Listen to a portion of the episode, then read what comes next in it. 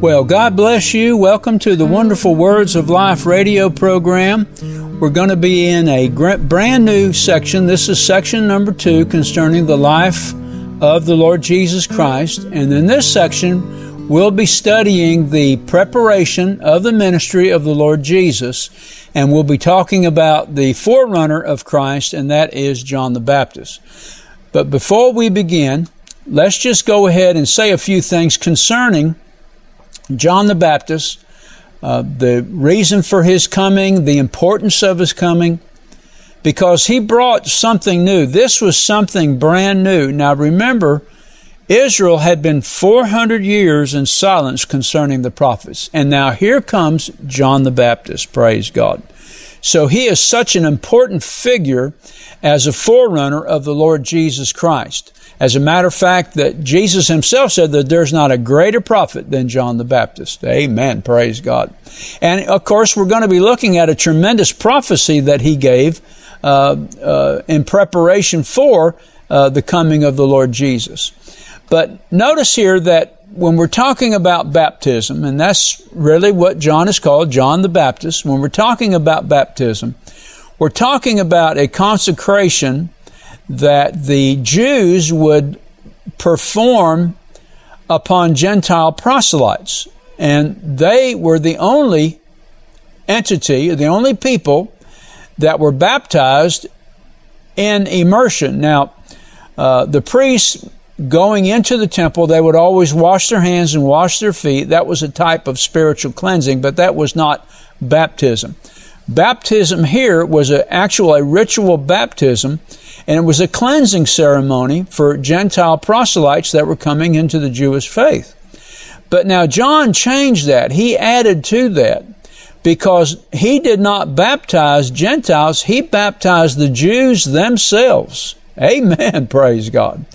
And his ministry spoke to the Jewish nation saying this, that they required baptism themselves and not just the Gentiles. And of course, uh, we see how many Jews were actually uh, acceding to the message of John and were baptized by him in the Jordan River. Amen. And so, but now John the Baptist himself, he mentions the purpose of his baptisms. Notice uh, he says this. He says, "I baptize you with water for repentance, but there comes one after me." Whose shoe latches I am not worthy to unloose. He will baptize you with the Holy Spirit and with fire. So, the baptism of John was a baptism of repentance looking forward to the one he said is to come. And of course, in the ministry of John the Baptist, there were those, just like they are today, uh, like the Pharisees, uh, curious enough to come and to hear John's preaching and to observe his ministry, but had absolutely no desire whatsoever uh, to step into the water themselves uh, to repent of sin and to look for the Messiah. Uh, they felt like that they were the elite, as the elite, they felt like they were complete within themselves. Well, we're not. All of us born of woman, we're incomplete. We're born incomplete. We live our lives incomplete. We'll never find fullness until we bow our knee to the Lord Jesus Christ and ask Him to come into our heart and life, uh, uh, repenting of our sins and confessing Him as Savior and Lord. And so that's the baptism of John. But now Christian baptism, and we, we can't get these two confused. Christian baptism is different. Remember now that John's baptism was different than the Jewish baptism. Christian baptism is different than John's baptism, okay? Because Christian baptism symbolizes the fact that we have already repented, the fact that we have already made our commitment and surrender to the Lord Jesus Christ, the fact that He has already cleansed us by coming into us, making us a brand new person inside. And so the Christian baptism now is testimony. It's an outward evidence of an inward work. The fact that He has already done what He said that He would do for us through His death, burial, and resurrection. So really, Christian baptism is an identification with the death, burial, and resurrection of the Lord Jesus Christ. And it is representative now. It is a testimony. It is a witness that the cleansing of our heart has been complete. Amen. And that we have made a forever, ever commitment and consecration to the Lord Jesus Christ. Amen. To his sacrifice on the cross, to his death, burial, and resurrection. Praise God. And that we have already been raised to new life in him through the power of the Holy Spirit. Praise God. So John prepared the way for Christ. Amen. And through Christian baptism, we signify to the world that we have already been cleansed by sin. We have already accepted Jesus Christ. And now He is our Lord from this time forward uh, forever until either we go by way of the grave or we're raptured uh, in our uh, soon coming Lord Jesus Christ. Praise God. Amen. So, Father, we thank you so much for this time that we have together. Now, Lord, in this session, help us by granting to us wisdom and revelation in the knowledge of our Lord Jesus Christ so that we can grow in the things of God. Father, give us fresh, fresh revelation concerning the ministry of John and the beginning of the ministry of the Lord Jesus Christ. Help us to see things more clearly. And Lord, we'll give you praise and honor and glory for that in Jesus' name. And everybody said, Amen. Praise God. Hallelujah. All right. We're going to look now at the forerunner of Christ, uh, John the Baptist. And first of all, let's, we've already looked at him a little bit as messenger, but let's listen to what the Word of God has to say concerning the person of, of uh, John the Baptist. Now, in Luke chapter 3, first three verses, Luke records this. Now, in the 15th year of the reign of Tiberius Caesar, when Pontius Pilate was governor of Judea, and Herod the tetrarch of Galilee and his brother Philip was tetrarch of the region of Iturea and Trachonitis, and Lysanias was tetrarch of Abilene, and the high priesthood of Annas and Caiaphas, the word of God came to John, the son of Zacharias, in the wilderness. Now, that pretty, pretty much pinpoints the date and the time that John the Baptist came on the scene. Amen. Verse 3 And he came into all the district around Jordan, preaching a baptism of repentance for the forgiveness of sins. Now, Matthew records this, saying, Repent, for the kingdom of heaven is at hand. And then back to Luke again. For this is he, as it is written in the book of the words of Isaiah the prophet, the voice of one crying in the wilderness, Make ready the way of the Lord, make his path straight. Every ravine shall be filled up, and every mountain and hill shall be brought low, and the crooked shall become straight, and the rough road smooth, and all flesh shall see the salvation of God. You know, the love of God and the mercy of God is so far above our comprehension. We just cannot fathom the love of God. That's why Paul in writing to the Ephesians, told them, you need to be praying that you receive the full dimension of God. And what is that? That is the length and the breadth and the depth and the height of the love of God that we'll come into a comprehension. If there's anything that we lack as uh, Christians and as a church, we, we lack that full comprehension of the love of God. Praise God. And I know that there's several people, uh, many of them have come to renown uh, that they have come into the threshold of that.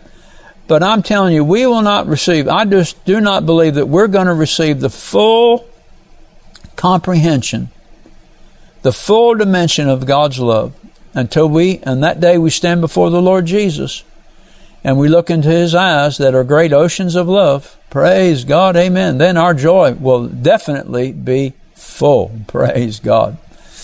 All right, now Matthew records this. Now John himself had a garment of camel's hair and a leather belt about his waist, and his food was locusts and wild honey. Then Jerusalem was going out to him, and all Judea and all the district round the Jordan, and they were being baptized by him in the Jordan River as they confessed their sins. So God had anointed John the Baptist with such a mighty message and with such a ministry that it was infecting the entire region of Judea.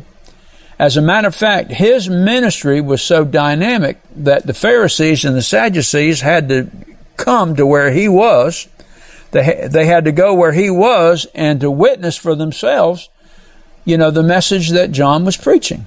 Amen. Praise God. So this was a dynamic person.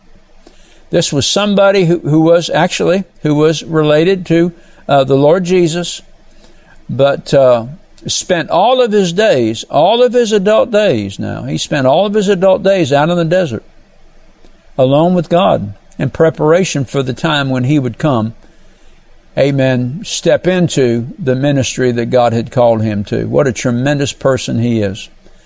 No wonder Jesus called him the greatest prophet that ever lived. All right, now let's look at the message of John. Matthew chapter 3, beginning in verse 7. But when he saw many of the Pharisees and Sadducees coming for baptism, notice that, coming for baptism. Isn't that interesting? He said to them, You brood of vipers, who warned you to flee from the wrath to come? Now think about that. I don't think they were coming for baptism. I think they were coming to see what, what was going on. Therefore, bring fruit, bring forth fruit in keeping with repentance. And do not suppose that you can say to yourselves, We have Abraham for our father. How many times have the Jews said, how many times did they say that to Jesus? We have one father, and he's Abraham. Jesus turned around and told him, Your father's not Abraham, your father is of the devil. The things that he does as you do. He was a murderer, and in the beginning was a liar. And that's exactly what Jesus called the Jews. They called, he called them liars. And John, John the apostle said, anybody that doesn't believe that Jesus Christ has come in the flesh is a liar. So we have to ask ourselves the question today Are we living in truth or are we living a lie? If we're following the Lord Jesus, if we're submitted to Him, surrendered to Him, following Him as close as we possibly can, be quick to repent, be quick to forgive when we fall out of the way, following our heart following Him as close as we possibly can, then we're in the truth. But if we're pretending to be something and relying upon church membership, but that, but yet we're living in sexual immorality, we're living in drunkenness and wantonness, if we're practicing sin as a way of life, we're liars. Let's just be honest about it. We are practicing and we are purveying a lie because that's not of God. And John the Baptist, John the Apostle tells us, Amen. The people that do such things, they do they don't know God. Amen. That's our supreme task in this lifetime is to know God and to follow Him. And we cannot know God and follow God if we don't answer the question, what are we going to do with the Lord Jesus? Praise God. Are we going to love Him and follow Him? Well, if we do, then we'll love God and follow Him too. Praise God. So let's go on. Now, verse 8. This is John the Baptist. And he's talking to the Pharisees and the Sadducees. And he says this.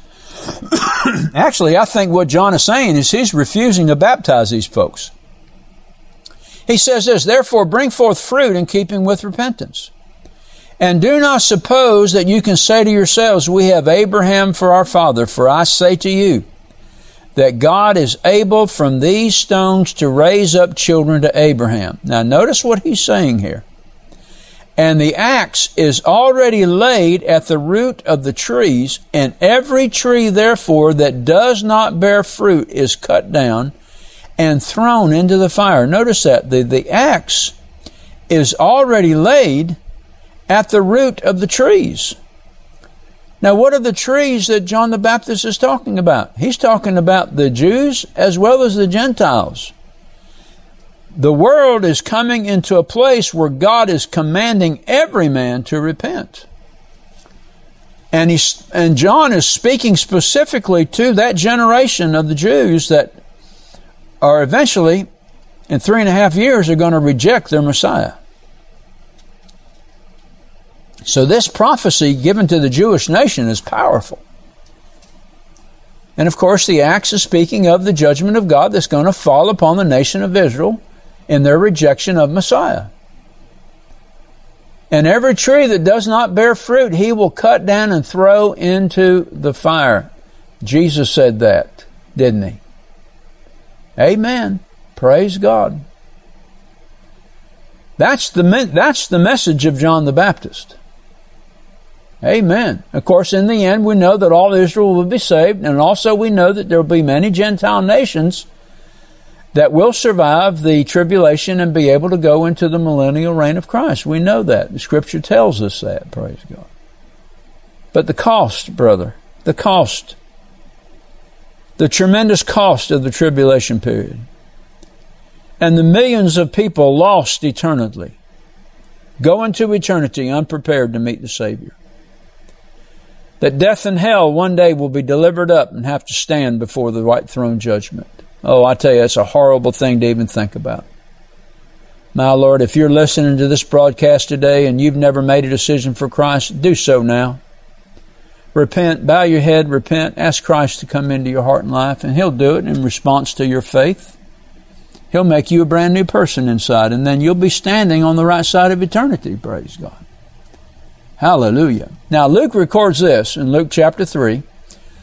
Notice what Luke says here. Notice what he writes. And the multitudes were questioning him, saying, What shall we do? And he would answer and say to them, Let the man who has two tunics share with him who has none, and let him ha- who has food do likewise. Now remember what Zacharias said in his great prophecy that we, being delivered from the hand of our enemies, should live before him in holiness and righteousness all of our days or all of our lives. Notice he said righteousness. He's talking about works of righteousness as testament to the fact that we know God. And this is exactly what John the Baptist is telling these people that are coming to him and asking him, What shall we do? You know, we're confessing our sins. What should we do now? What should we do to let everybody know that uh, that we are cleansed or are seeking cleansing and getting ready for the Messiah to come? Amen. And he tells them, let the man who has two tunics share with him who has none. In other words, eliminate selfishness and self-centeredness. Let him who has food do likewise. Don't, don't look at the hungry and the poor and, and, and just be warmed and filled and then don't do anything to supply their need. That's not the love of God. Verse 12, and some tax gatherers also came to be baptized, and they said to him, Teacher, what shall we do? And he said to them, Collect no more than what you have been ordered to. Don't skim, a man off the top. If they are to pay 10%, don't charge them 15 and then put 5% in your pocket. Don't do that. And then to the soldiers who were questioning him, John the Baptist said this. When they asked him, what, what about us? What shall we do? And he said to them, Do not take money from anyone by force or accuse anyone falsely and be content with your wages. Amen. See, we're to, God wants us to be content in this life. Well, I don't have enough to be content. Well, that's not God's fault. Why don't you start being obedient and then start praying and ask God to show you how to have enough to, so that you can be content in life and have enough so that you can give others so that they can be content in life. Amen. Praise God. See, our lack always falls upon us. When we get in alignment with the things of God, then a prosperous life and a blessed life will come upon us. Amen. Now Luke records this. Now while the people were in a state of expectation and all were wondering in their hearts about John as to whether he might be the Christ, John said this. As for me, I baptize you with water for repentance, but he who is coming after me is mightier than I, and I am not fit to remove his sandals. He will baptize you with the Holy Ghost and with fire. Now notice what he says here.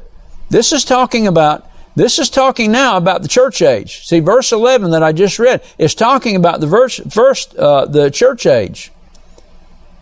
Amen. From the day of Pentecost until present. But now listen to what he says in verse 12. And his winnowing fork is in his hand, and he will thoroughly clear his threshing floor, and he will gather his wheat into the barn, but he will burn up the chaff with unquenchable fire. Talking about the end time speaking of the time of, of God's judgment, both the tribulation and after the tribulation, Amen. The white throne judgment.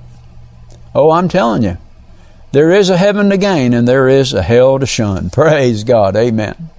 All right, now Luke chapter 3, verse 18. So, with many other exhortations, also he preached the gospel to the people. But when Herod the Tetrarch was reproved by him on account of Herodias, his brother's wife, and on account of all the wicked things which he had done, he added this also to them all that he locked John up in prison. He didn't like what John was saying, so what did he do? He locked John up in prison. Amen. So don't be ashamed if you're out preaching the gospel and you get arrested and thrown in jail. Just know that you're in good company. If they did it to John the Baptist, if they did it to Jesus, if they did it to the apostles, amen, why should we be exempt? Praise God. Our mission is to proclaim. We are to pray, we are to praise, and we are to proclaim the message of the gospel. Praise God. All right, now we're moving on to the genealogy of the Lord Jesus Christ, and that's found in Luke chapter 3 and in Luke chapter 1. I'll not take the time uh, to read it, uh, but uh, I wanted to go ahead and read to you some comments from J. Vernon McGee uh, speaking about Luke's genealogy. Now, notice what he says. He says the genealogy of Joseph is, uh, Joseph is found in Matthew's Gospel. Matthew's genealogy begins with Abraham and comes down to the Lord Jesus Christ through David and through Solomon. The legal title to the throne came through Joseph. Je- Luke's genealogy is different. It is given in reverse order from Matthew's. Luke goes back to David and then back to Adam. Luke gives Mary's story, and this is clearly her genealogy. The royal blood of David flowed through her veins also, and Jesus' blood title to the throne of David came through her. Praise God. And so Luke's genealogy makes it very clear that Joseph was not the father of the Lord Jesus Christ because Luke says this. Let me read it to you. Luke chapter 3, verses 23 and 24, the first part of 24. And when he began his ministry, Jesus himself was about 30 years old, being, as was supposed, the son of Joseph, the son of Eli, etc., etc., etc. Amen. So, we know for a fact who the Father of the Lord Jesus was. Amen. That's our Father which is in heaven. Amen. Now, J. Vernon McGee says something else I think is very interesting. Notice what he says here, what he writes rather. Then there is the other book, the book of the generation of Jesus Christ. How did you get into that family, into that genealogy? You got into it by birth, a new birth. Praise God. Hallelujah. How did Jesus Christ get into the genealogy of David? Well, he was born Amen. By a father and a mother who both were of the lineage of David. Praise God. So, in line, the kingdom belonged to him. The kingship belonged to him. But now, here we have the generation of Jesus Christ. Not the generation of Joseph, not the generation of Mary, but the generation of Jesus Christ. And who is in that generation? All born again believers, praise God. And how do we get into that generation? We get into it by the new birth. Amen. J. Vernon McGee says this. He says, The Lord Jesus says we must be born again to see the kingdom of God. That puts us in the Lamb's book of life, and we get there by trusting Christ. We are all in the first book, the book of the generation of Adam, but now, we're going to get into the generation of Jesus Christ through one way, through Him. Jesus said to Nicodemus, You must be born again. Praise God. Amen. That's how we get into the book of the generation of Jesus Christ. And I truly hope you're there. Praise God. I confess I'm there. And I hope you confessing that you're there. Praise God. That's the best generation to be in. Amen. All right, now let's, in the few moments we have left, let's look at the baptism of Christ. Notice what Mark records in chapter 1, verse 9. And it came about in those days that Jesus came from Nazareth in Galilee and was baptized by John in the Jordan. And then Matthew records this, but John forbade him, saying, I have need to be baptized of you, and, come, and you come to me? And Jesus answered and said to him, Suffer it to be so now, for thus it becomes to fulfill all righteousness. Then he suffered him. In other words, Jesus, in keeping with the law, praise God, he wasn't being baptized because he was a sinner. He was being baptized in preparation for his ministry. How do we know that? Well, what took place after Jesus came out of the water? And listen to this. And Jesus, when he was baptized, went up straightway out of the water, and lo, the heavens were rent asunder and were opened to him. And he saw the Spirit of God descending like a dove and lighting upon him. John the Baptist is seeing this, okay? He's seeing this in the Spirit. And lo, a voice from heaven saying, This is my beloved Son in whom I'm well pleased. See, here is a definite, a definite allusion to the Trinity, the Godhead. Amen. A Father, Son, and Holy Spirit. The Father and Holy Spirit are not titles, they're people. Praise God. They're real persons. Amen.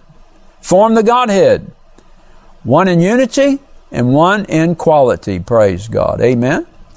Now, and we have the Apostles' Creed. I'm going to go ahead and read it to you. I believe in God the Father Almighty, maker of heaven and earth, and in Jesus Christ, the only Son of our Lord, who was conceived by the Holy Ghost, born of the Virgin Mary, suffered under Pontius Pilate, was crucified, dead, and buried. He descended into hell. The third day he rose again from the dead.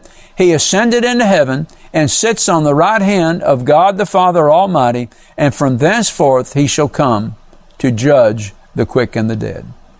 And then, of course, I believe in the Holy Ghost, the universal church, the communion of the saints, the forgiveness of sins, the resurrection of the body, and life everlasting. Amen. Praise God. Hallelujah. So what a glorious baptism. All right, now, let's look at just a moment or two. Let's look at the temptation of Christ. Notice immediately following his baptism, he immediately, and Mark records this, listen to this, and immediately the Spirit impelled him to go into the wilderness. And after he had fasted 40 days and 40 nights, he then became hungry. And the tempter came to him after his 40 days fasting, see, at his weakest point.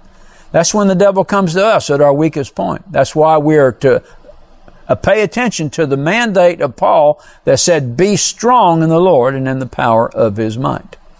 And the tempter came to him and said to him, if you are, if you are the son of God, command these stones become bread.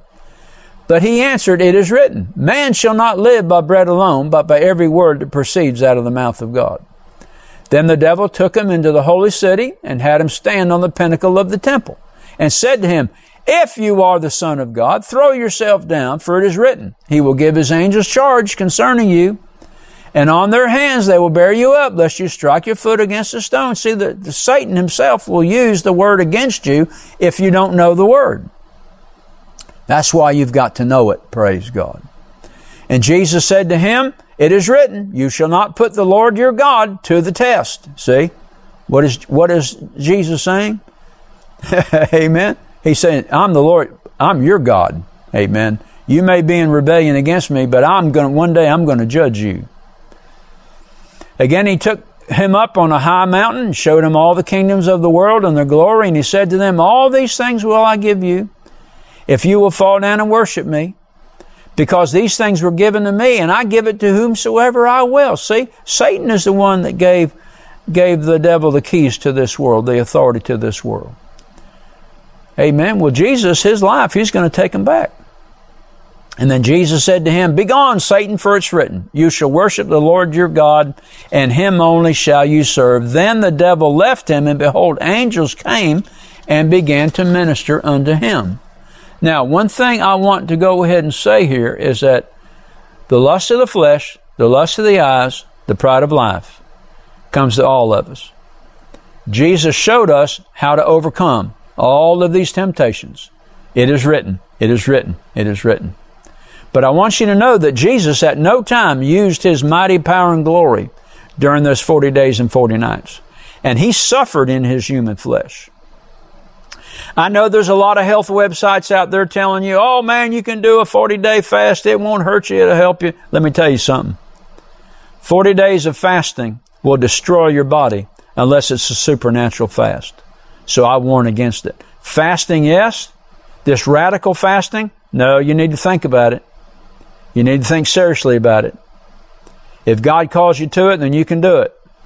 But if God's not calling you to it, then don't do it. Fast, yes. Amen. Pray, yes. Yeah, that will get you to the place to where we can, you can receive greater power. But notice the devil left him, and behold, angels came and began to minister to him. Jesus needed to be ministered by the angelic host after that tremendous temptation. And if Jesus is going to go through and willing to go through temptation, you and I have to be willing to do the same for His glory, not for our own, but for His. Amen. Father, we bless you in t- in today in the name of Jesus. Lord, just open up the Word to us, give us revelation. Help us, Lord, to see how wonderful our Lord and Savior is and how much He loves us. And we pray this in His name. Amen and amen. Do you know beyond a shadow of a doubt that if you were to die today, that you would be prepared for heaven? If you're not sure, then I encourage you to pray this prayer with me. Father God, I come to you through your Son, Jesus Christ. I repent and ask you to forgive me of my sin and cleanse me from all unrighteousness. I surrender my heart and life to you. By faith, I believe I receive you as my Lord and Savior, and I thank you for receiving me in Jesus' name. Amen. If you prayed this prayer and desire to know more about the gift of Christ that the Heavenly Father offers you, then email us at rbtc86 at gmail.com. We will be glad to answer your questions promptly and provide you at your request with materials that will help you to grow in your faith in the Lord Jesus. This is Patsy Dunning. Thank you for listening to our broadcast today. And let me remind you to tune in to this station at the same time next week to hear more of the wonderful words of life. God bless you and remember what Jesus said it is the Spirit who gives life.